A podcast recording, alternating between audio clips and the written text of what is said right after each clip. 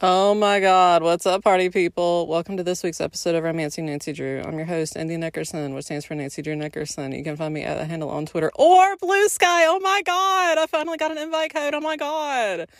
I don't have Romancing Nancy set up on Bluesky yet because they're handing out those little invite codes like they are LSD tabs at a party that is super stingy, given by your mom. So, not yet, but it's okay. Romancing Nancy is still on Twitter for, you know, the people who are like, I'm going to go down with this fucking ship, y'all.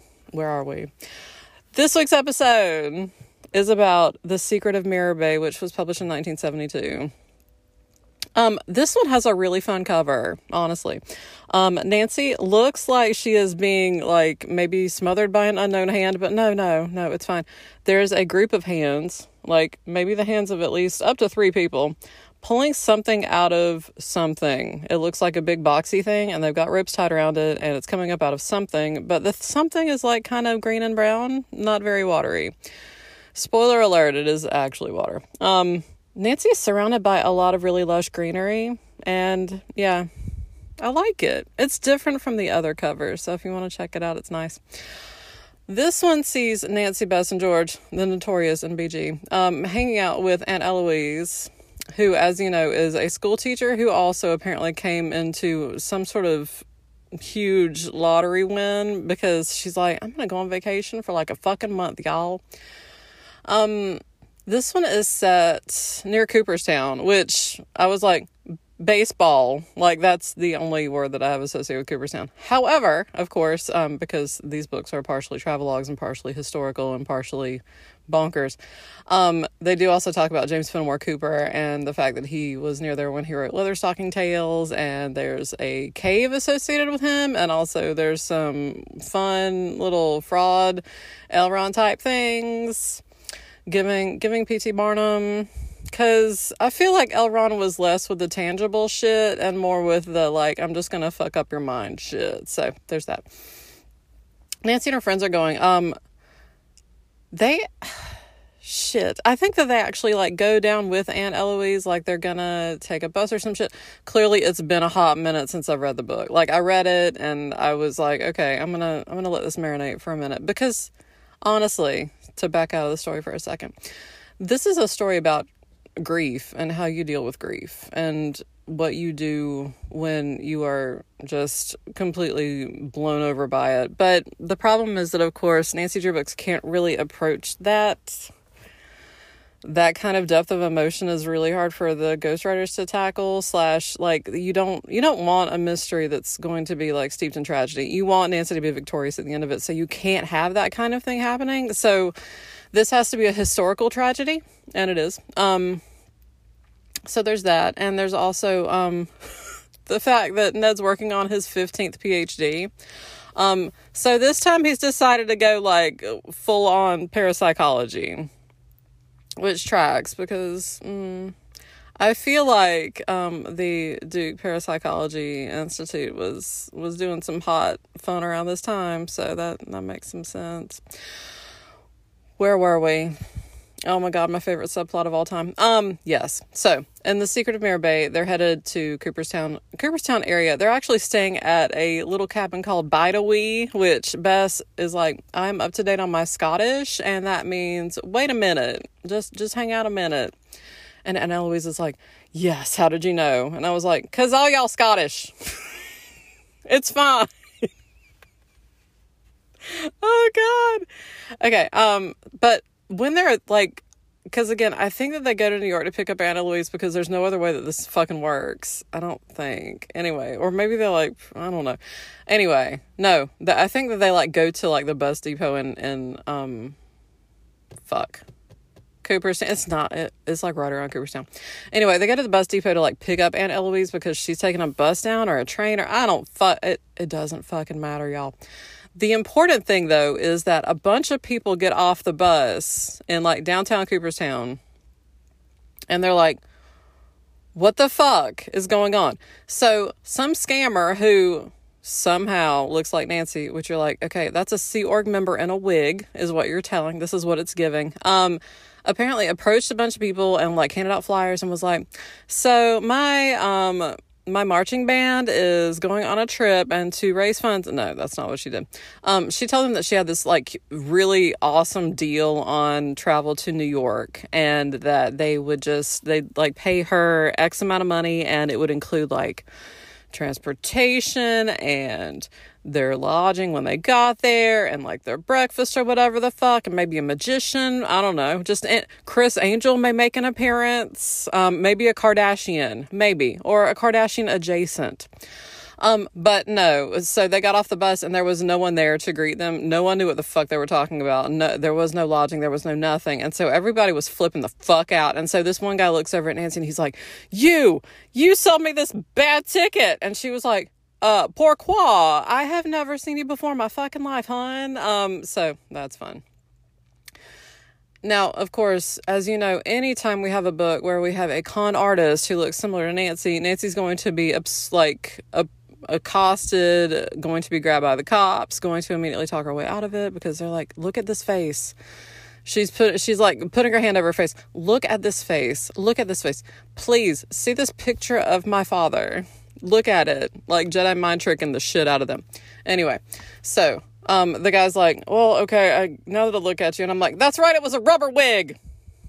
Rubber face mask. Anyway, so yeah, she gets her out of that, but she's like, okay, so two things to take away from this. First off, interesting scam. The people that you scammed are far away from you um, once you have resolved the scam. Second, um, somebody around here is starting shit and looking like me. So there's that. Now, it, you remember that during Clue the Whistling Bagpipes, Nancy signed an autograph for somebody and immediately a scammer stole it. So Nancy's like, maybe I'm going to do slightly less to facilitate my own identity theft. I'm just just throwing that out there. I have learned one lesson from a previous book. Just just the one, just the one. Cuz the mystery stories are will occasionally have Nancy make repeated mistakes. The files will occasionally have Nancy make repeated mistakes, but she has learned that when somebody looks remotely like her, they're to fuck with her. So at least there's that. Um what are they going to do in Cooperstown? Good question. Why the fuck are you there? None of you seem to be baseball enthusiasts. This has not been a thing that has come up. Has Nancy played golf? Yes. Tennis? Also yes. Horseback riding? A fucking master.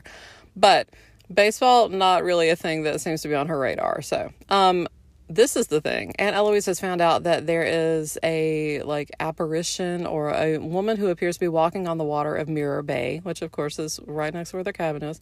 So that's why she took the cabin. It was so that Nancy could investigate this because again, Nancy always needs enrichment in her habitat. And so they're like, "Oh, a mysterious woman ghost." I was like, "How did she does Aunt Eloise like is there a Craigslist that's like weird encounters that Aunt Eloise is haunting? Like, what is going on here? How mm, is there someone in Cooperstown who was like, hey, I have a hot tip for you if your niece is about to get in some trouble? So, anyway, that's what they're doing there to investigate the um line art interior images in this one are fucking trippy as hell because all all the girls are rocking real long straight 70s hair um cuz we've we've hit full 70s at this point. Um yeah and the guys all have like the interesting like boot cut slash bell bottoms thing happening so that's fun. Um lots of square jawed looking looking real mad. Good times. Um so that's what they're there to investigate. So Nancy's like, okay, so we're going to, you know, do a bit of a sleepover, and then in the morning we'll see if we see the woman who apparently is walking on the water in the lake. Um, the other thing is that Aunt Eloise, who again somehow somehow has I don't know maybe made her own mint, um, is just printing money at this point. Is like I have rented a sailboat for you for our trip. Rented a sailboat. I an adult human woman. Have no idea how the fuck one would rent a sailboat, but she's she's managed it. Maybe things were different in the seventies, and the place was just filled with sailboats that that rich white people were not using. Anyway, so she has rented a sailboat for them to use. I think it's called like Crestwood or something. It doesn't matter. Um, so they're like, "Oh my god, this is great!" And we get to just you know flit about on the water in our little sailboat, not a motorized boat because fuck you. That's why y'all need to build some arm muscles using oars and also tacking and maybe some sails being taken in or let out. Anyway, so um I think they see the woman like the first like they see the apparition like because of course it's quite misty on the water so they see something that seems to be like a woman um and then when they go out to like see if they can find her or anything they don't find her they don't find any hint of her but they do find a like piece of wet paper that they pull out of the water and it seems to be a letter that was written to somebody and they're like this could be an important clue. We are not sure. We're not sure. We're gonna keep it. It's gonna be good. It's gonna be good. Um the other thing that is going on, because of course, oh my God, we can't. Here's the thing about Nancy Drew mysteries. Nancy Drew Hardy Boys mysteries, which are when they're investigating like four or five things simultaneously. Nancy Drew mysteries usually have at least two things going on simultaneously, which are usually related. Just saying. This one has like three things go. So again, whenever I'm reading those books, I'm like, yeah, Nancy could handle all of this. I don't know why why you dipshits are involved. Um. Anyway, I just I just have a problem. I, I'm not not good. Um. No. No. Just just a real real hard no. Um. Yeah. So she's out there looking and she finds that little scrap of paper and she's like, okay, so we've got a clue about something. So it they're not sure the person maybe is looking for something or something weird is going on. The other thing that's happening nearby is that there's apparently a green man. I was like, Jolly Green Giant in the woods who is scaring people. And I'm like, this is real easy. As a person who has never been a fan of the outdoors, just simply do not go out into it. Just stay inside your home. Or um, maybe under a well lit thing, some sort of tent structure. I don't know. Don't go in the woods. Just don't go in the woods. This is like how you kill white people. Maybe don't go in the woods. Anyway, so Nancy, of course, is like, okay, first off, it's a person. Second, uh, we're going to figure this shit out. And of course, George is like, I'm on it. And Bess is like, I don't know. Can I make a cake instead? Which, again, at all times, at all times, I am Bess. Do I want to be Nancy? Yes. Am I Bess? Absolutely. So, um, they go up into the like they talk to this guy. His name is Johan. Everybody calls him Yo, like Yo Yo, which I don't love because it's I don't know. It's apparently triggering some memory for me of some sort of weird Asian American racism. So anyway, I'm gonna call him Johan, just even though they call him Yo repeatedly, so that you know that. I think that it's because of Return to Witch Mountain. I think it's the um the truancy officer from Return to Witch Mountain is what's happening for me. I think that's what's happening. It's a Disney it's a Disney joint.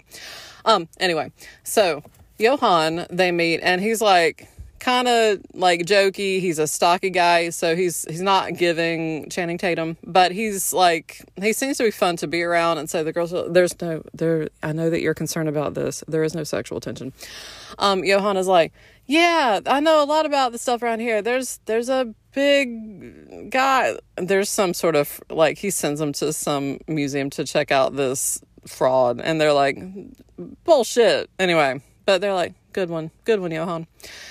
Johan knows about the green guy, and he's like, "Yeah, don't I'm, I don't know. I'm just saying that you might not want to go in the woods, but I mean that's up to you. It's up to you." And they're like, "Well, just show us where he's usually hanging out." So he takes him up there, and so like, and they ask him questions about it, how many people have seen it, like what's going on with it, blah blah blah. Um, but anyway, when Nancy, Bess, and George go up, like, and they encounter this thing several times. One time, Bess is picked up by an accomplice of the green dude and like hauled off several hundred feet. And they find her and she's like, I'm okay. And they're like, it's okay, just walk it off. And I'm like, after all this, I need I need to write apparently a fic where Bess, especially George also are in therapy for all the times that they have been in trauma. So I'm just saying they need some. She got picked up bodily. Um, it's bad. It's bad. She just she was like, Yeah, that was really fucked up.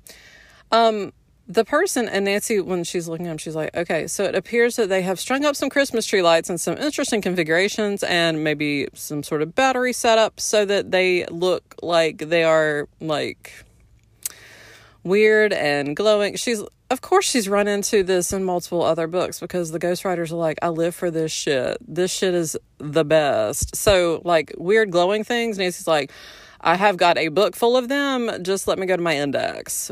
What color is it? Let's start with that.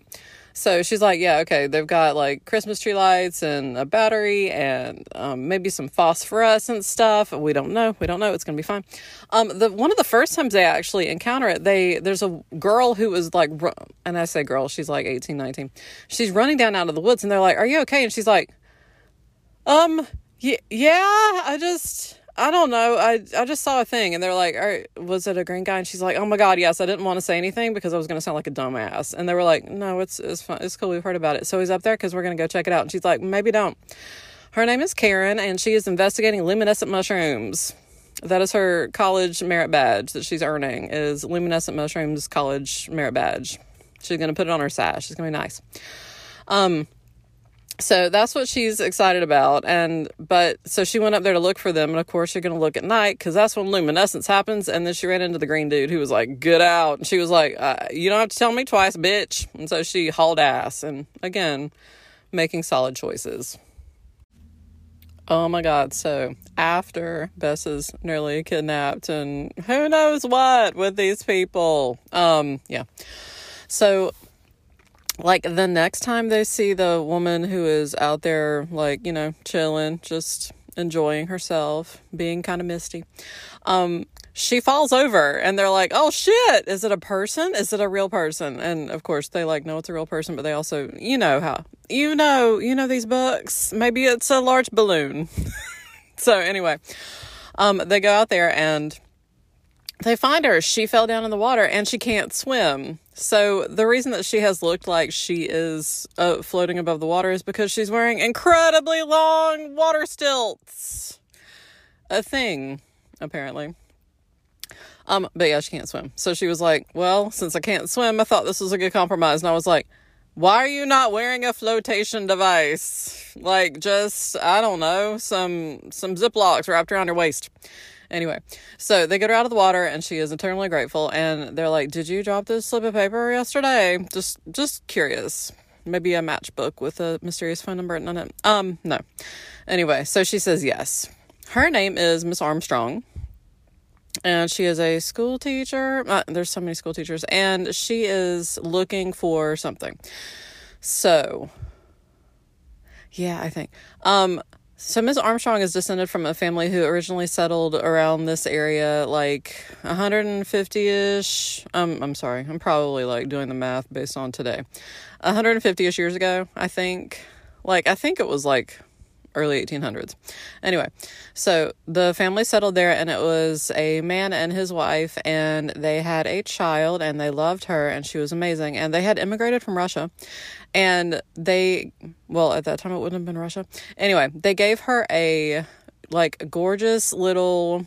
It was like a Power Wheels, but it looked like a coach, like drawn by horses. So she had a little pony to draw it so yeah, and Power Wheels. She had a Power Wheels coach, and then she died sadly, tragically. Um, like not not mysteriously, like it was just a thing that happened. And her mom was so upset that she like could not bear to see anything that had belonged to her child. So she decided that she needed to, in the most Freudian thing that she could possibly do, she needed to take the coach and bury it.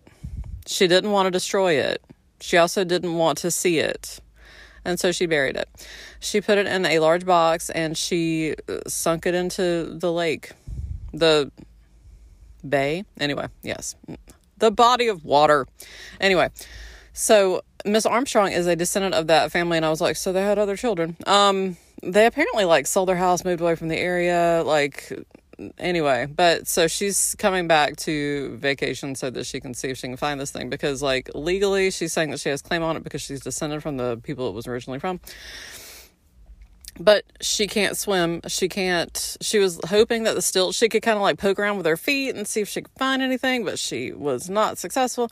So she is the mysterious one on the water. So mystery number one solved. Um, so they're like, oh my god, yes, let's let's help you. So for the rest of the book, off and on, they are diving into the water to see if they can like find where it would be. Now, apparently, uh, apparently this is based on a real place, based on like they keep talking about like Cooperstown and James Fenimore Cooper and blah blah. So I'm assuming that there is something that like whatever something was standing in for Mirror Bay is what I'm saying. So apparently it's a large span of water to check, so they can't be like, oh, it's got to be over here. So they're like, maybe there's a map, maybe there's something, and they they're just they need some more information basically. So all they've got basically is a letter that was written from like the the little girl's nurse about it talking about the fact that the coach was buried that way. Like it was basically explaining the scenario. And they were like, okay, providing exposition. So um, they have her blessing, and she has decided that once she finds the coach, she's going to donate it to a local museum. Like she's not going to keep it or sell it. And you're like, yes, uh, that's that's how people handle shit in Nancy Drew books. Like, I mean, other than the ones who were like, I'm destitute, and here are some stamps that were Benjamin Franklin had his hand on at one point, so I'm going to sell them for many thousands of dollars so that I can restore the family homestead. Anyway, so they're fine with it. Um, and again, it's like Nancy, Bess, and George, and they don't have snorkeling equipment. They didn't bring that with them, so they have to like rent or borrow or whatever. They apparently are not interested in buying any. I was like, I'm surprised that Nancy doesn't have some.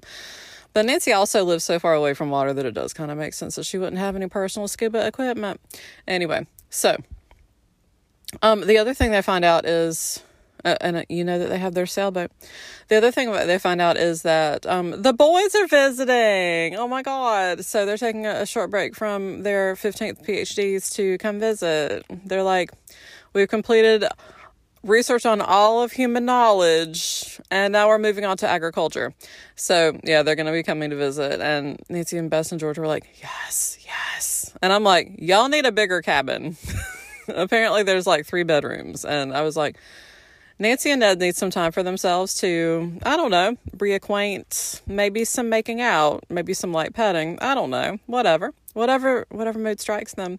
Anyway so um they're waiting for that. They also like they get attacked so much when they're like doing their mountain investigating that aunt eloise is like please please just can you can you wait for the large men to i don't to just accompany you. I'm not saying they have to do everything. And they're like okay fine fuck. Um so yeah. Um let me think. The other thing that happens is that they're like they're going around and like sightseeing to see if they can find any clues to anything that they've got. And somebody is like oh you should go by this like antique barn that's full of like vintage valentines. And nancy's like that's exactly my jam let's do that shit so they go there and they find a valentine that it looks like it was maybe addressed to the woman who wrote the letter about the coach and nancy's like I, can I see that up close? Now, the way that the place is described, it's like the Valentine is apparently like just propped up on a shelf, just naked to the elements, like not behind a glass case or anything. And I was like, okay, I have apparently been to non casual museums. This sounds like a super casual museum where it's like, here's some random paper goods. So, anyway, so Nancy gets the like it's actually like a really cute, like vintage cut, like lace trimmed Valentine.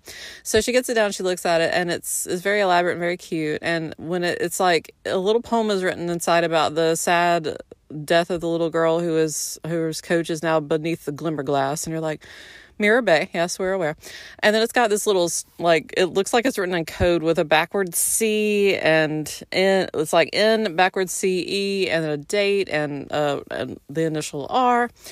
And so they take it to Miss Armstrong and she's like, oh shit, yes.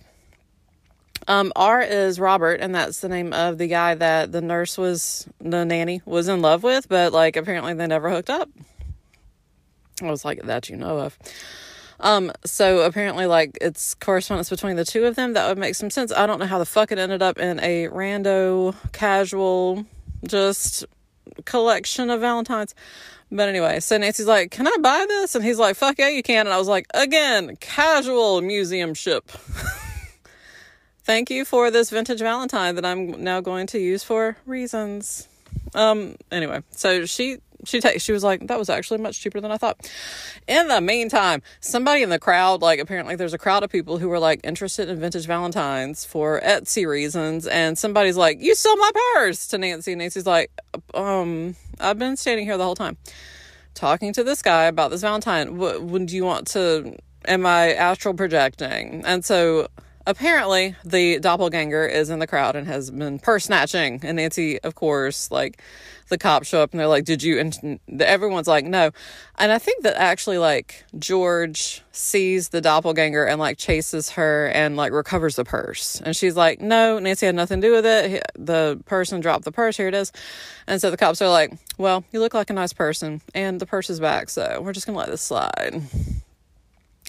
The other thing um there's one point where like all the girls are at the cabin, like they've been making dinner, like like they've been cleaning up from dinner, everything's fine, and a cop knocks on the door and they're like, "Hey," and he's like, "Hey, no, it's got to be breakfast." And so he's like, "Yeah, so we got you on camera." And Nancy's like, "Pourquoi?" And he's like, "Yeah, you robbed a jewelry store last night." And Nancy's like, "Look at my face." Again with the like face gesture. "Look at this face. Look at it."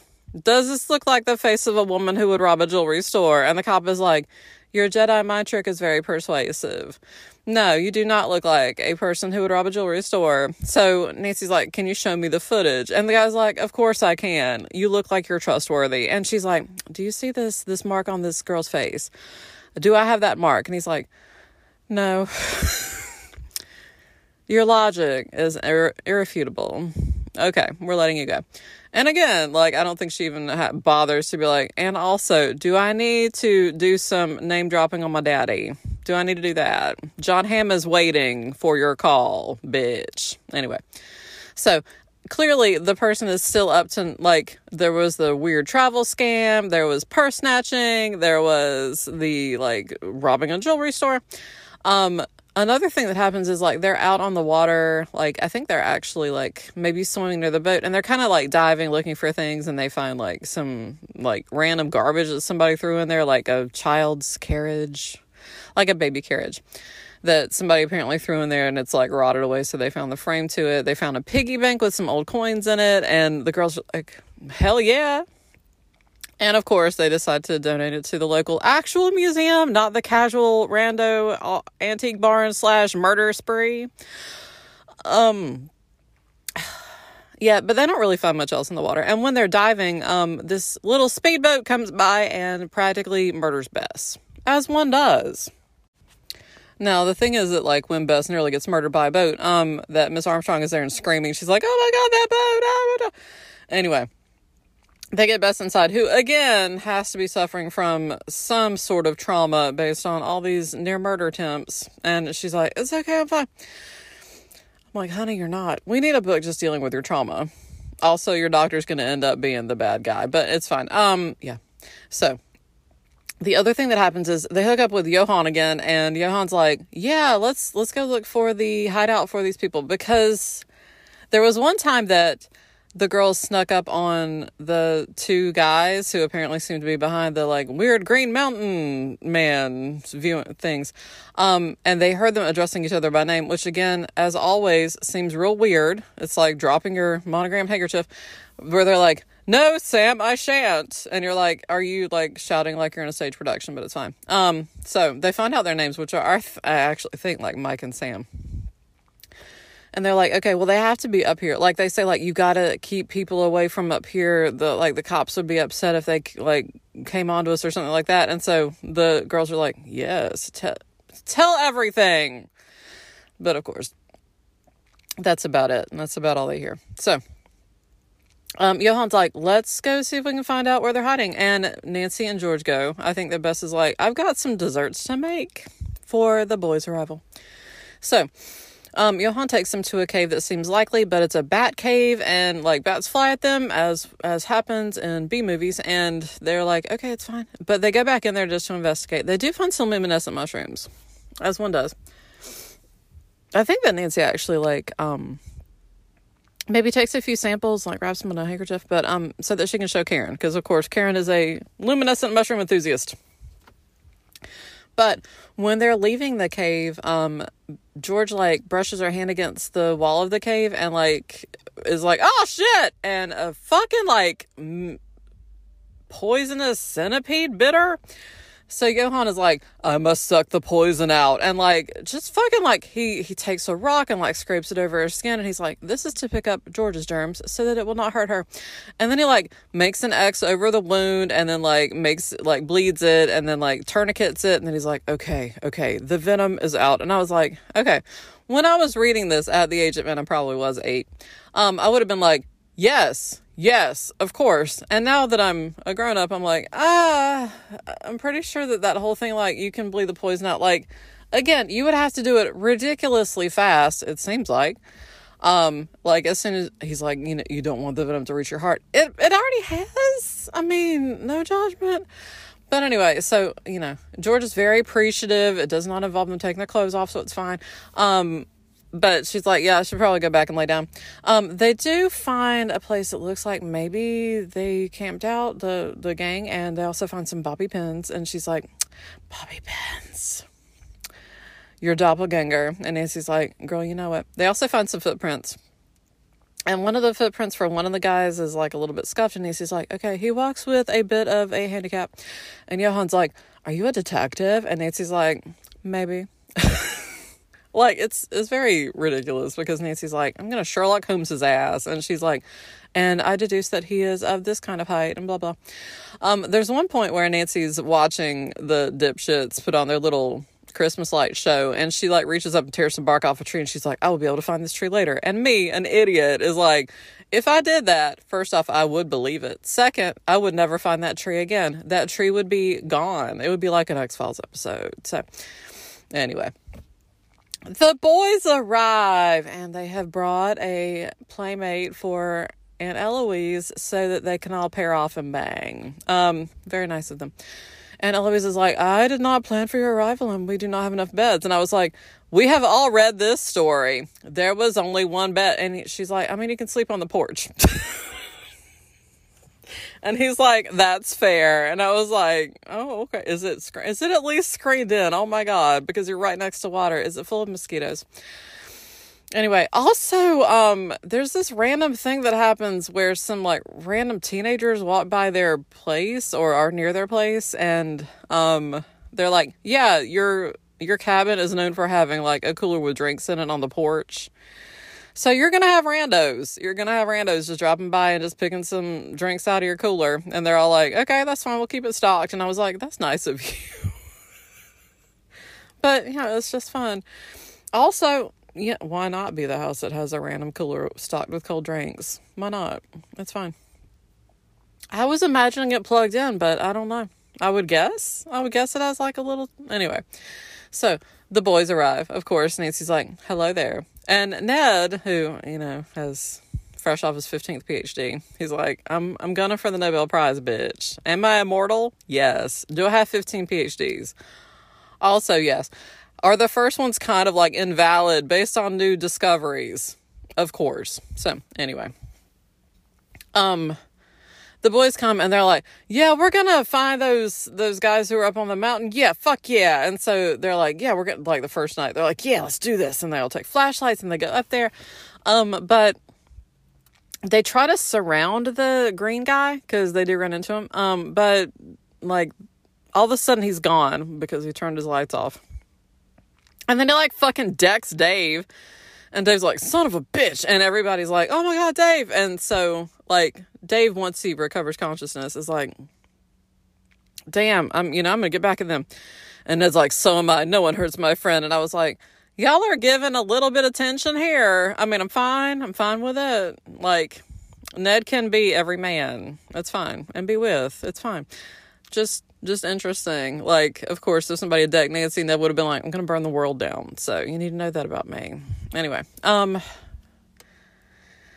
the guy that they brought with them, who I think is named Matt, we're gonna call him Matt from here on out. I don't I don't actually care. It's fine. Um he is not like I can't remember exactly what his specialty is. I don't know if it's biology or what because of the stuff that he talks to them about. So he like they do talk to him about like the luminescent mushrooms and the guy in the dark and blah blah and stuff like that. And of course, he hits it off with Aunt Eloise. He's like, "Hey, girl, hey," and she's like, "I mean, maybe there is a bed inside. I don't know." And all everyone else is like, "Yes!" Like it's some fucking reality TV show where it's like, "Yes, we're all paired off now. It's fine.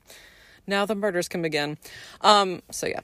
So let me think the and then of course the the bad people figure out that they're getting close to whatever it is. So somebody actually breaks into miss armstrong's house.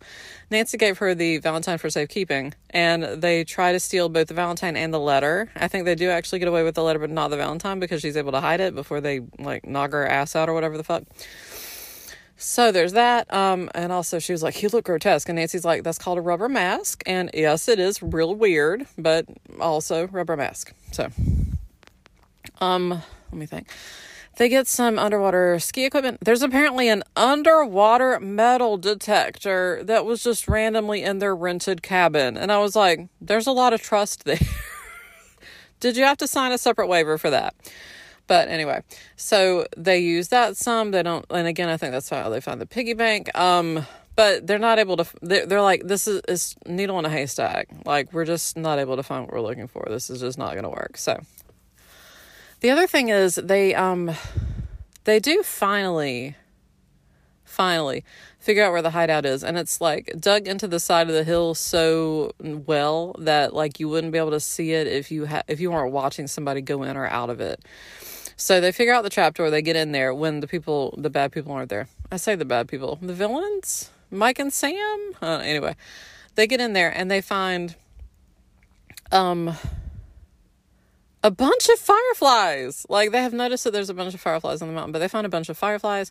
Which, when they commented on the uh, fireflies to Matt, the professor, who is now like Aunt Eloise and I are thing, um, he mentions that that's like the concept of cold light, the way that it's produced by fireflies, is very interesting to the scientific community, and they are all hoping for some kind of ba- breakthrough so that they're like, you could carry flashlights that have this, and they wouldn't require batteries and blah. And Nancy's like, that's a good call. but anyway, so they he also the guy who Matt who knows about all this stuff is like, yeah, there was somebody who apparently seemed close to making a breakthrough on the cold light and luminescence and all that stuff, but his research was stolen. So they get into the hideout and they find first off a bunch of jewelry that has apparently been stolen by like somebody stole Nancy's purse, they stole um Aunt Eloise's purse, they st- like yeah, so a bunch of stuff that had been stolen by like apparently nearby cabins. It looked like it just looked like that was what that was. Plus, in a chest, the missing research, and so they're like, "Fuck yeah, we got to take this stuff." Side note, um, they had gone out diving, and um, somebody was like, "Oh, we're gonna have a boat race, and you should totally come." And like everybody gets excited about it because, of course, these bitches love a boat race. Oh my god! So Ned's like, Is there any paint so we can spruce this thing up? And they're like, Yes, we have found some paint. I was like, You rented the boat. You rented it. Like, I would not. It's fine. Um, but they get really excited about it. And then they go inside to find like the entry paper to make sure that, you know, like the entry slip to, for the race or whatever. And their purses have been stolen. So that's, that's how that happened. And then when they go back outside, the boat is also gone, the sailboat. And they're like, Sss. then Johan comes by and he's like, I thought y'all would be at the boat race. And they were like, Bitch, have you seen us? We are white as shit. Of course we were to be at that fucking boat race. Our boat is gone. And he was like, Damn, that sucks. Damn. Anyway, here's Wonderwall. So, yeah. They do find the boat. Of course they do and it's been like a bunch of mud dumped on it and it's been swamped and so they have to dig it out and of course they can't get to the boat race on time so we were deprived of a boat race in this book and i know that you were here for it and i'm sorry so imagine in your head that they won because that's how that would have played out so you know just know that the only other person who could possibly win is an orphan who needed that prize money for reasons so um, they find their stuff, they find the papers, and so they're like, okay, we need to get this to the police. So they what happens is like they they lift the they get the chest out of the hole and then they're gonna come out of the hole because um let's see Georgia and Burt stayed out of the hole Nancy and I think I think it was Nancy, Matt, and Ned were in in the hideout, and they were the ones who found the stuff.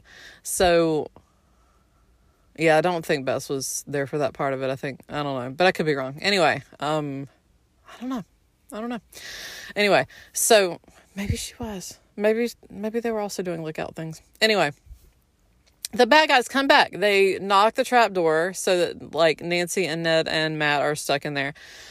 Um, they have a scuffle. They take the chest. They and knock Burt out. Um, by the time they get out of the hole, um, which takes a hot minute. Apparently, they put like a heavy rock on top of the hole, like so that they couldn't get out.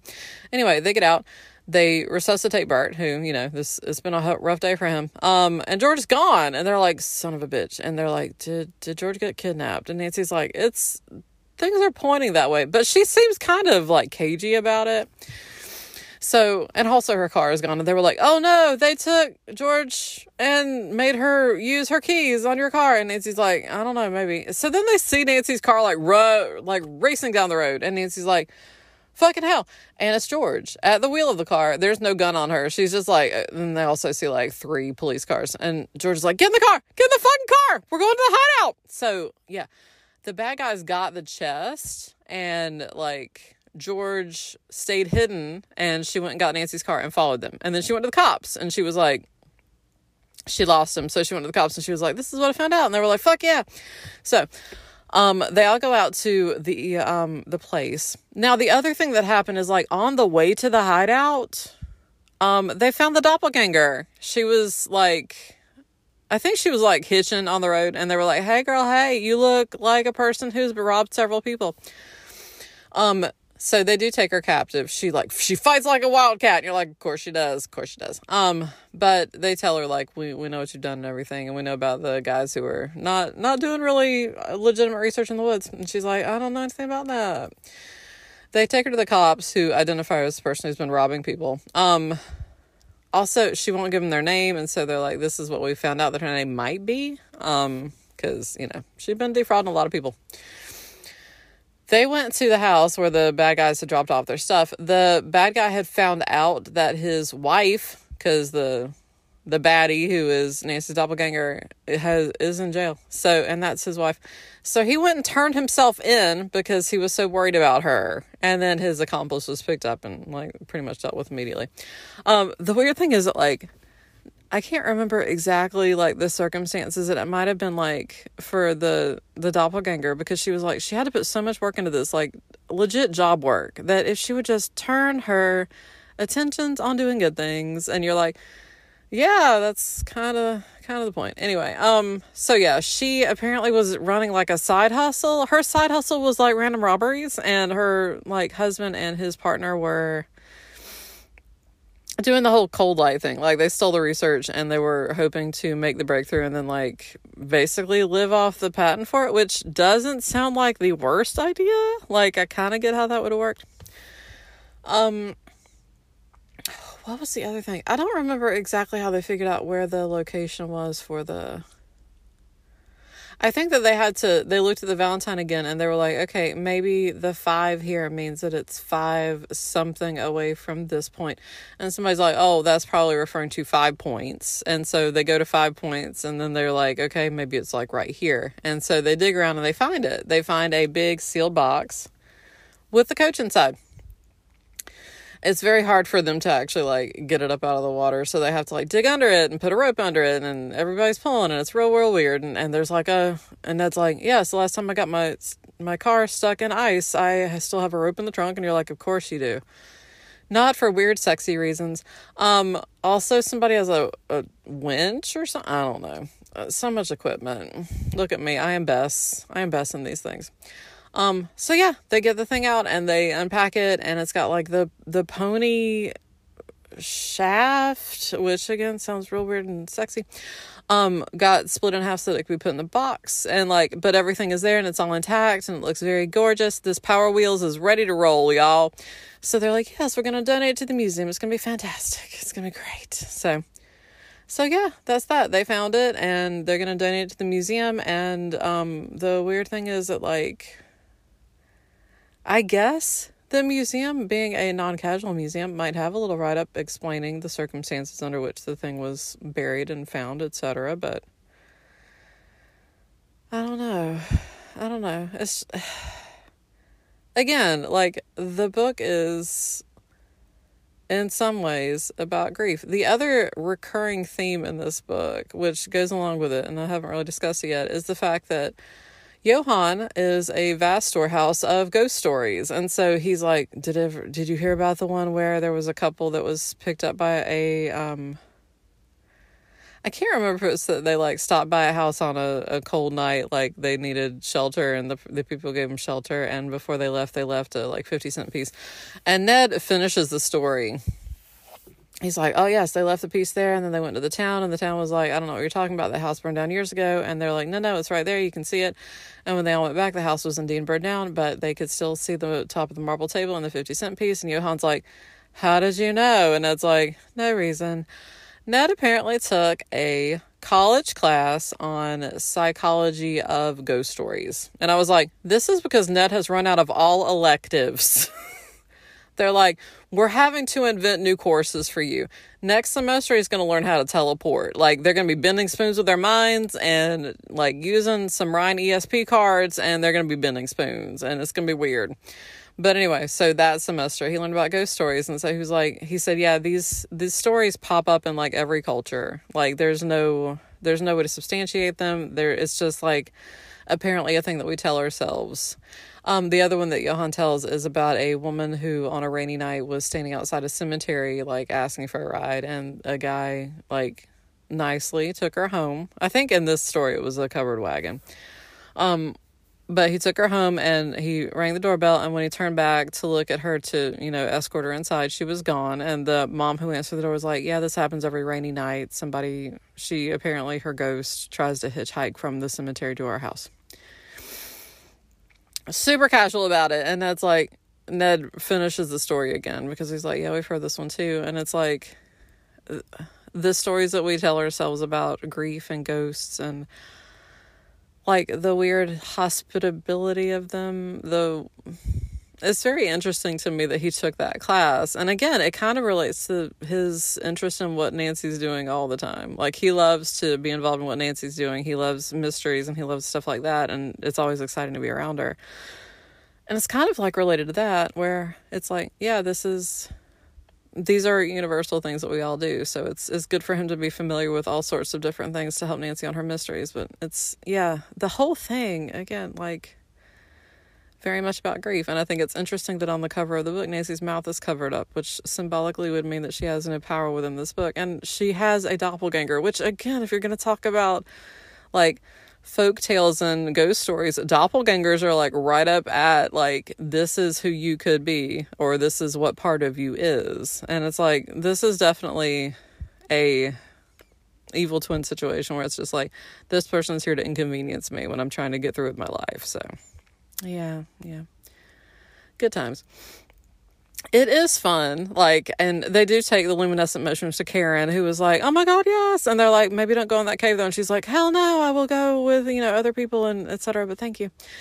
So, you know, hopeful. And again, there's this weird thing about like both. If we look back to the past, we might discover some stuff about the future, kind of like when she investigated the Nazca lines and she was like, Yes, we have found this thing that might be very important the thing about this is that like they're looking back at the coach and they're looking forward at the whole the concept of cold light as you know fireflies. And i was like and here we are 50 years later and we don't seem to be any closer to that. But i mean i love that i love that they were trying. They're always like it's gonna be better it's gonna be better which again feels like its own ghost story. So let's see. The next book that we're to do is oh my god the double jinx mystery. This has to be an early printing. Um mm, i'm excited for y'all. Oh my god i'm excited for y'all. So we're to be doing double jinx next time so. Yeah yeah. Please note if you got a power wheels I'm just saying, maybe the best course of action is not to shrink wrap it and bury it in the bottom of a pond near your house. I'm just, I'm just saying, I'm, you know, uh, it's just a suggestion. It's just a suggestion. Also, we we cannot wait to find out what weird elective note's going to take next. So, until next time, stay sleuthy, my friends.